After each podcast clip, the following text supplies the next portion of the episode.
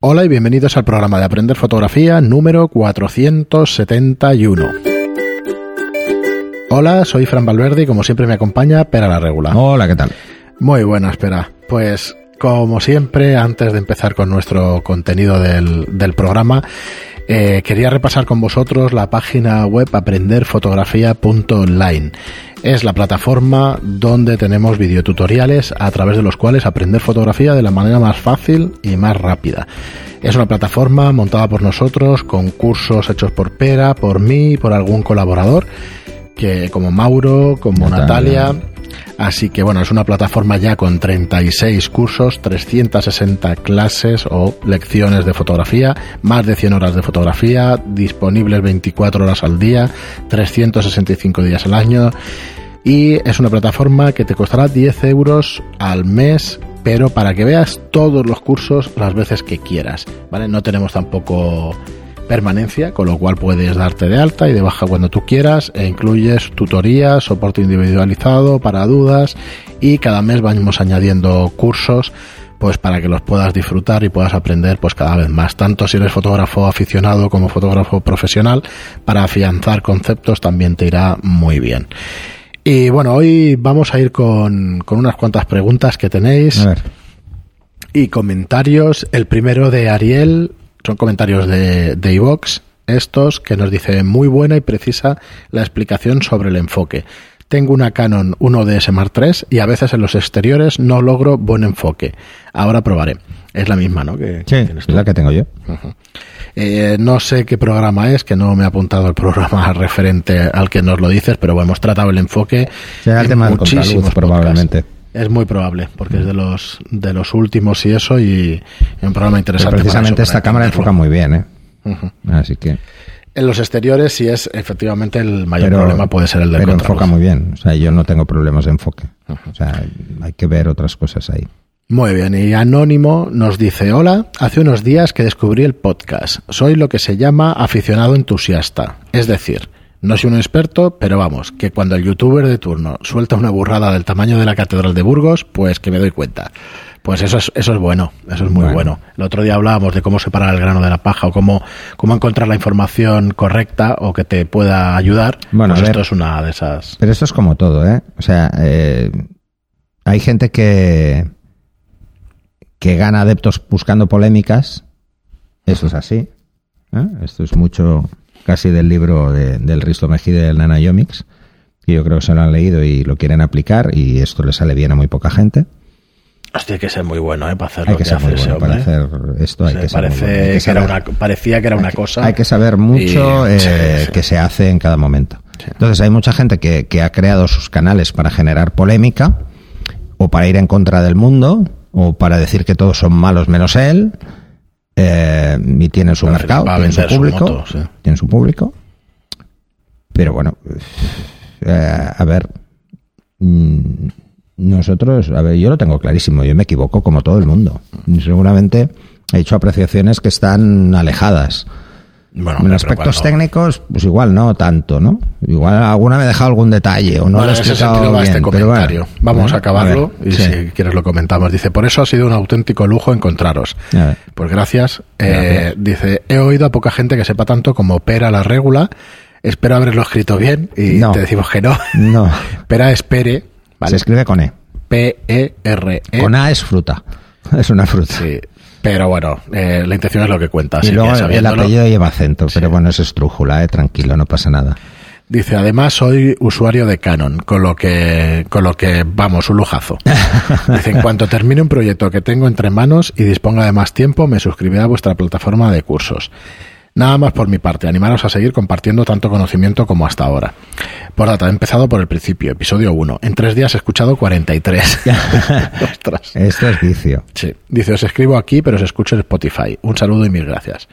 Pues Bueno, nada, pues, muchísimas pues, los- gracias. Los, primeros 50 programas son bastante livianos Bueno, en, en, en general, sí. Luego nos vamos liando. no luego aparece la parte friki. no sé a qué te refieres con liviano. pero- Los primeros 50 podcasts Hostia. eran como muy concretos, eran muy sobre temas muy cerrados. Ahora hablamos sobre muchos temas a veces Sí, porque una vez, no, a ver, no es que hayamos agotado la técnica, eso es eh, imposible. Se puede agotar, ¿vale? ¿Te acuerdas que esto lo hablábamos, no? Se nos Sí. pueden acabar los temas y te dije, no, jamás. No, no. Y tú también lo tenías no. claro. O sea, los temas no, No, se lo que pasa es que es verdad que has tenido, pues mira, muchas veces que hablamos de secretarías creativas, pues eso pasa de vez en cuando. Sí, sí, sí. Y te cuesta un poquito más, ¿no? Pero, y entonces pero hay una que como ventaja. temporadas. Hay una ventaja. Yo creo que por eso, por eso llevamos tantos programas y por eso siguen saliendo temas.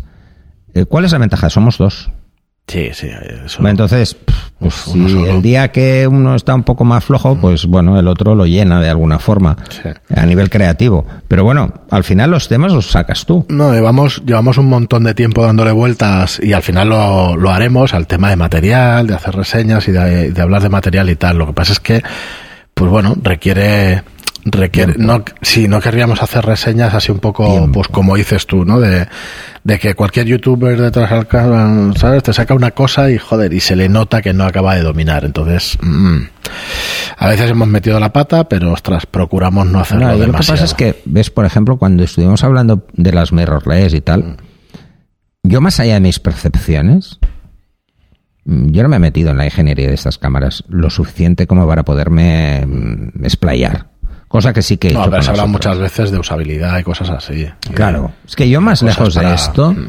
de decir qué me parece, es, es como en el curso de objetivos. O sea, yo me he dado cuenta de que mm, he probado yo- muchísimos de, de los objetivos. Hay algunos que no he probado y después de ver reseñas técnicas tengo ganas de probarlos. Decíamos que sí, claro, que después de, de ver especificaciones técnicas de los objetivos, cuando lo conoces dices, ostras, me gustaría probarlo por una razón o por otra. Sí, porque te das cuenta de que, de que realmente, eh, incluso para tu propia especialidad o el tipo de fotografías que te gusta hacer, mm, pues igual te falta mm, mm, sacar una parte más y que ese objetivo te puede dar ese juego, ¿no? Eh, por ejemplo, repasando los, descent- los descentrables, han cambiado todos. Sí. Todos. El único, el único que se 17. conserva es el 17. El resto los han Que ya cambiado. fue de la nueva generación, los otros son de los años 80. Sí. 70, 80 incluso. Y han cambiado muchísimo. Claro, porque técnicamente... Una barbaridad. O sea, el 45 ha desaparecido y está el 50. Sí. Y luego está, eh, está el 90, Ujú. pero luego está el 150, macho. O 100 no sé cuánto. Pues imagínate. 120 o 100. una barbaridad. O sea, no me acuerdo porque lo estuve haciendo precisamente antes de ayer y, y me quedé alucinado con las especificaciones de ese objetivo para Sí, sí. macro. O sea, brutal. Mm, Unas cosas impresionantes. Entonces, estos detalles los ves siempre. Sí, sí. Muy bien, pues vamos con el siguiente, que es Ángel Gómez Carrillo, que nos dice, buenas, solo un comentario rápido. Habéis hablado de la Canon 2000D. Es la cámara que tengo y una pega que le pongo, bastante importante para mí, es que no admite usar un flash de zapata en manual. En fin, habrá que ir mejorando. Un saludo y muchísimas gracias por vuestro trabajo. No sé si es que no Ángel, tiene- perdona, esto no es así. No creo que no tenga No, zapata, esto ¿no? no tiene nada que ver. Claro. A ver, ¿cómo que no puedes poner un flash en manual? Es el flash el que le pones es el flash manual. el que decide si va en manual o va en ETTL, ¿eh? No la cámara. O sea, es el flash. O sea, olvídate, esto no es así. ¿Vale? Eh, acláramelo porque igual quieres decir otra cosa, pero, pero no, esto no. Y AGM Paris nos dice CO12 si funciona con Catalina, que no me sale ahora el software, el Capture One, leches, eso.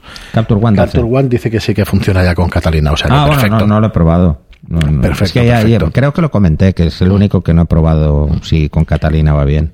Y un anónimo que nos dice, ¿cuál es el libro que recomiendan en este podcast? Es el del alma de la fotografía, el programa del alma de la fotografía. Yo no lo recuerdo. Yo siempre, aquí siempre he recomendado el de la visión fotográfica de Eduardo Momeñe, que me parece un gran libro. El ojo del fotógrafo. El ojo de del fotógrafo Michael de Freeman. Michael Freeman. Hay unos cuantos referentes, pero la verdad es que siempre hablamos si, de estos. Si queréis entender la composición o entender qué es esto de la fotografía o cómo jugar con esto, yo creo que el, el, el ojo del fotógrafo de, de Michael Freeman debería ser un libro de cabecera. Mm, pero hay que verlo con una cierta distancia y leerlo con mucha calma. Es un libro muy denso que trata temas muy complejos, tremendamente complejos. Entonces hay que ir con calma. No es un libro que se pueda leer. eh, me lo leo y ya mm, esto de la composición lo tengo claro. No, ni de coña. O sea, esto ni lo intentéis, porque es complejo. Además, pensad que ese libro, no sé por qué edición debe ir ya, debe ir por la 30 igual. Ese libro empezó hace muchos años en químico. O sea, si veréis todos los ejemplos que hay, son fotos químicas, no, no hay digital.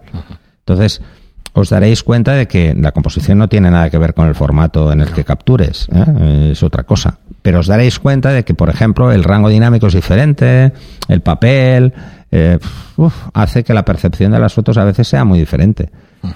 Y es, en eso también influye. Pero tiene puntos absolutamente magistrales. La primera vez que lo leí pensé, esto no había caído yo en esto. Y es verdad. O sea, es, es un crack. Es un gran divulgador este hombre. Muy bien, pues seguimos con Edu Fersede que nos dice, estimados Fran y Pera, desde que conocí vuestro podcast Aprender Fotografía no os he dejado de seguir. He escuchado casi todos vuestros podcasts dos veces, ya que trabajo 12 horas al día. Trabajas tres, eh, trabajas 12 horas al día es un trabajo y medio, no, y escuchándonos son dos trabajos cada día, porque bueno, así que os habéis convertido en mis más fieles compañeros a lo largo del día. Me falta volver a escucharlos una vez más para, esta vez, ir tomando notas porque hay veces que tengo un cacao mental normal, normal. Se ríe, pero es que es normal. Es normal porque ah, se cruzan temas, es, que es normal que tengas cacao mental con según qué cosas. Y he escuchado en, tenemos que hacer, audio... Tenemos que hacer un día un programa zen. Solo para que os relajéis. Sois unos verdaderos cracks. Nada, muchísimas gracias. Gracias. Y que nos escuchas con buenos oídos. Sí. La cuestión es la siguiente. Porque esto de que nos ves con buenos ojos. Bueno, ahora en YouTube nos podéis ver. Yo meto la cuña ahí, suscribiros a YouTube, que no lo decimos nunca, ah, pero suscribiros al canal en, YouTube nos y le dais a la campanita porque... Aunque la voz sea más juvenil, las caras ya tengo un más... ¿Vale? Fran es más nos joven. Lo han dicho varias veces. ¿Eh? Lo han dicho varias veces, que nos esperaban más jóvenes. Nos esperaban más jóvenes. Bueno, no podemos hacer mucho. Somos de espíritu joven suscribíos al canal y dais a la campanita, porque normalmente ya todo el mundo sabe cómo va YouTube, pero la campanita es para que os mande un aviso, una notificación al móvil. Efectivamente, cada vez que se vaya a emitir. Eso sí, os va a avisar a las 6.45 de la mañana de que a las 7 sale un programa, porque los emitimos a las 7 de la mañana. Los lunes, los miércoles y los viernes, igual que los podcasts, ¿vale?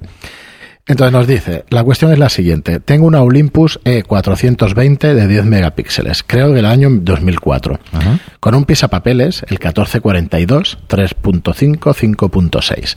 Todos los fotógrafos profesionales a los que os sigo decís que lo importante no son los cuerpos, sino buenos objetivos. Entonces, mi pregunta es, ¿merece la pena invertir en objetivos para esta cámara o bien conseguir algún cuerpo de última generación de precio moderado con buenos objetivos? Tengo un presupuesto de unos 1.000, 1.200 euros. He visto varios reviews, reviews de la Olympus OMD M10 Mark III que me parecen bastante interesantes. ¿Qué os parece a vosotros esta cámara? ¿La conocéis? Aunque también me gustan mucho la XT2 y la XT3 de Fuji, de Fuji. Pero claro, para ello debería esperar más tiempo. Para este presupuesto, alguna Canon o Nikon, que ya sé que son las que os gustan a vosotros, eh, acabo ya, ¿vale? Me gusta mucho la street photography y los retratos, y mi intención es hacer fotografía de stock para intentar obtener algún dinerillo extra. Bueno, sin más dilación, mis queridos sabios de la fotografía, os agradecería de corazón que me pudieseis decir alguna de recomendación. Un saludo y hasta el próximo podcast. Ah, pues un saludo a ti, muchas gracias por el mensaje. Eh, a ver, lo realmente importante son los objetivos, esto es así, pero estamos hablando de una cámara del año 2004. ¿eh? Ha evolucionado mucho los sensores, mucho, mucho. Te diría que eh, empezaron a cambiar mucho a partir del año 2005-2006, cambiaron de golpe, bastante además, ¿eh? y se nota muchísimo la diferencia. Eh, seguramente es una cámara buenísima, seguro, estoy convencido. Pero por ese rango de, precio que dices, las opciones son cámaras de iniciación. Casi todas, porque te vas a tener que comprar un objetivo mm. o dos. Y, si te gusta el street, mm, depende del tipo de street que te guste, pues necesitas un objetivo de unas características o de otras, ¿vale? Si lo que te gusta es plasmar social, pues casi con cualquiera podrías. Pero si lo que quieres es irte a detalles, pues necesitas objetivos con más resolución y estos son caros. Em, yo lo que te diría es que te quedes con la cámara que más te guste. Si es la Olympus, pues la Olympus. No, no, no- no tenemos por qué recomendarte que te De pases hecho, a Canon o a Nikon. Lo has dicho montones de veces, cuando tienes la cámara en mano y tienes unas has sensaciones, esas son las Olympus, buenas. probablemente te compres una Olympus y sigas amando Olympus. O sea, esto es así. ¿eh? La cámara es poco importante. Lo realmente importante es cómo la uses. Así que, mm, ahora, si puedes irte a una un poco más moderna, mm, te va a dar más juego. Sí. Al, al margen de eso, nada más. O sea, no, no le des muchas más vueltas. Bueno, eh, los ver. objetivos los tendrás siempre. si los objetivos de la ¿Son Olympus buenos? que tú tienes funcionarán con, la, con las nuevas Olympus, porque Eso es la misma que montura, que, no lo sé, no lo sé, ¿eh? es un... Pues oye, quédate con esa cámara, invierte en objetivos Sí, eso lo tendrás siempre. y el día que te falle, pues dices, pues ahora me la cambio. Claro. Y ya está. Ahora cambias de cámara y ya está. Y ya está. Y lo vas a la- notar, ¿eh? Poner un buen objetivo, aunque sea una cámara antigua, lo vas a notar y, además mucho. Y mucho, y mucho. Yo cuando también llegan preguntas de estas, al final el consejo eh, ha de ser, vale, no tienes presupuesto hoy.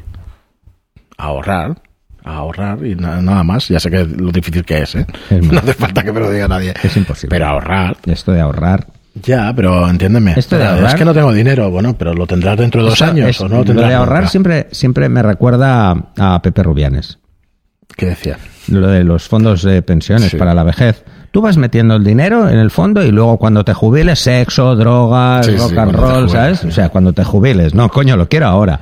Bueno, pero en la cámara estamos hablando de un año, dos de ahorrar años poco. de poder, claro, de ahorrar poco. No para la jubilación. A mí lo que me hizo gracia de Pepe Que igual no Rubianes llego, es cuando, me, cuando decía lo de la caixa, dice, voy a la caixa y me dice, segui, segui. Sí, sí. Dice, si igual seguís, no te levantes. ¿eh? Hostia, qué Claro, gracia. es verdad. Dice, Esto si es sigue- así. Yo, Ay. yo el, eh, ayer, ayer era precisamente, o esta mañana, esta mañana cuando me estaba tomando el café, digo, han metido cuatro anuncios seguidos en la tele de bancos. Digo, a ver, deberían estar prohibidos. Es peor que el tabaco. No, es que debería estar prohibido. O sea, los anuncios de bancos deberían prohibirse. Bueno, eh, una de las cosas, Porque ahora vamos que- a filosofar un poquito. Una, una de las razones de la crisis es que los bancos regalaban el dinero, no regalaban, no. No, no, No, no. no es la palabra, justo al contrario. es al revés. engancha, es al Te revés. enganchan. Pero es que pero, es- pero no necesitas además, el dinero, yo te lo doy igual. además te venden una moto y luego las letras, Desastre. la letra pequeña parece a toda hostia por debajo. O sea, imposible leerlo. Seguro que si lo grabáis el anuncio y luego lo paséis a cámara lenta No para poder leer, jamás. insultaréis al final de leer. O sea, al final de leer todo acabaréis insultando al banco. Ay, bueno, volviendo Bueno, al tema, a los bancos. yo creo que una inversión en objetivos, como siempre dice Pera, pero es que mi opinión es lo mismo, sí te van a servir para las cámaras nuevas porque la montura no cambie, invierte en objetivos. Sí, ya está, no, no ninguna duda. Porque la, la cámara, ¿Esa te cámara sigue funciona? funcionando. Pues Sí, ya está. pues ¿para qué quieres más megapíxeles? Si puedes hacer fotos buenísimas. Yo siempre- además siempre ponía el mismo ejemplo. Eh, hay un premio nacional de fotografía que es Tony Catany, que el pobre, bueno, el pobre, pues murió hace unos años. Pero le dieron el premio nacional de fotografía haciendo fotos con una DSF, no me acuerdo del modelo de Sony, de 5 megapíxeles. O sea, bueno. Bueno, es que a ver, las Entonces- cámaras profesionales tenían eso, ¿eh? claro, hace efectivamente, hace no 10, hace 15 años, hace 15 era años. así. Él hacía sus últimas fotografías, las hizo con esa cámara. O de las últimas fotografías. Y le dieron ahí el premio nacional de fotografía.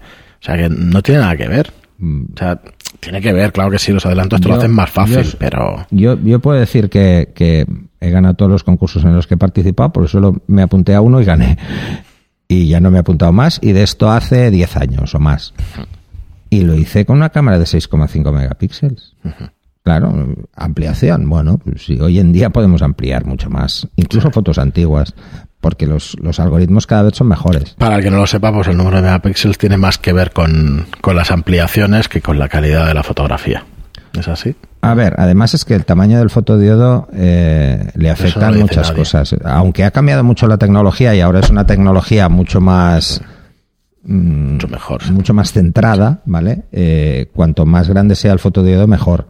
¿Qué quieres decir centrada? Que nunca dices algo sin, sin hilar fino. ¿Qué quieres decir centrada a tecnología? Mm, a ver, porque ahora la tecnología se ha centrado a, a hacer otro tipo de sistemas asociados Ah. al mismo, otro tipo de materiales que se han mejorado, pero los problemas ópticos siguen existiendo. Estos no los no desaparecen, no desaparecen ¿por qué? Pues por evidente, porque es óptica, es física, no podemos cambiarlo. Entonces, Ahora, por ejemplo, pues Canon ha sacado unos, ha sacado está sacando objetivos que lo que hacen es para aprovechar al máximo la luz, pues tiene un tratamiento que son como pequeñas bolsas de aire dentro de las lentes, que lo que hacen es evitar los cambios de medio y tal. Esto lo veréis en el curso de objetivos que me ha sorprendido mucho porque es una forma muy arriesgada de, ir a buscar más cosas, ¿no?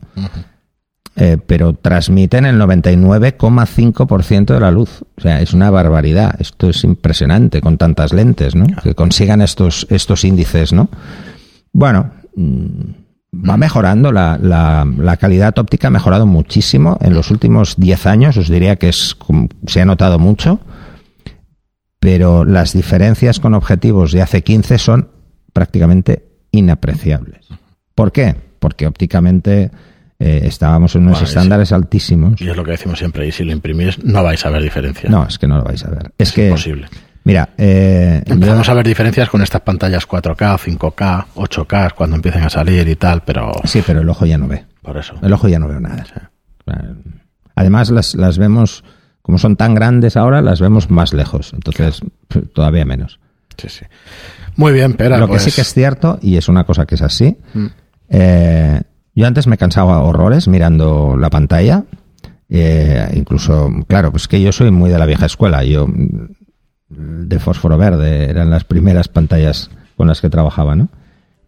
Pero desde que estoy con el 5K retina, sinceramente, me puedo pasar todo el día y no me entero. O sea, esa es la ventaja del 4K y el 5K, es que los monitores actuales descansas mucho más la vista, no fuerzas tanto. Muy bien, pero pues hasta aquí el programa de hoy. Lo vamos a dejar aquí. Muchísimas gracias a todos por vuestras preguntas, por vuestras reseñas o por, sí, por vuestras reseñas de 5 estrellas en iTunes y por vuestros me gusta y comentarios en iVoox. Gracias y hasta el próximo programa. Hasta el siguiente.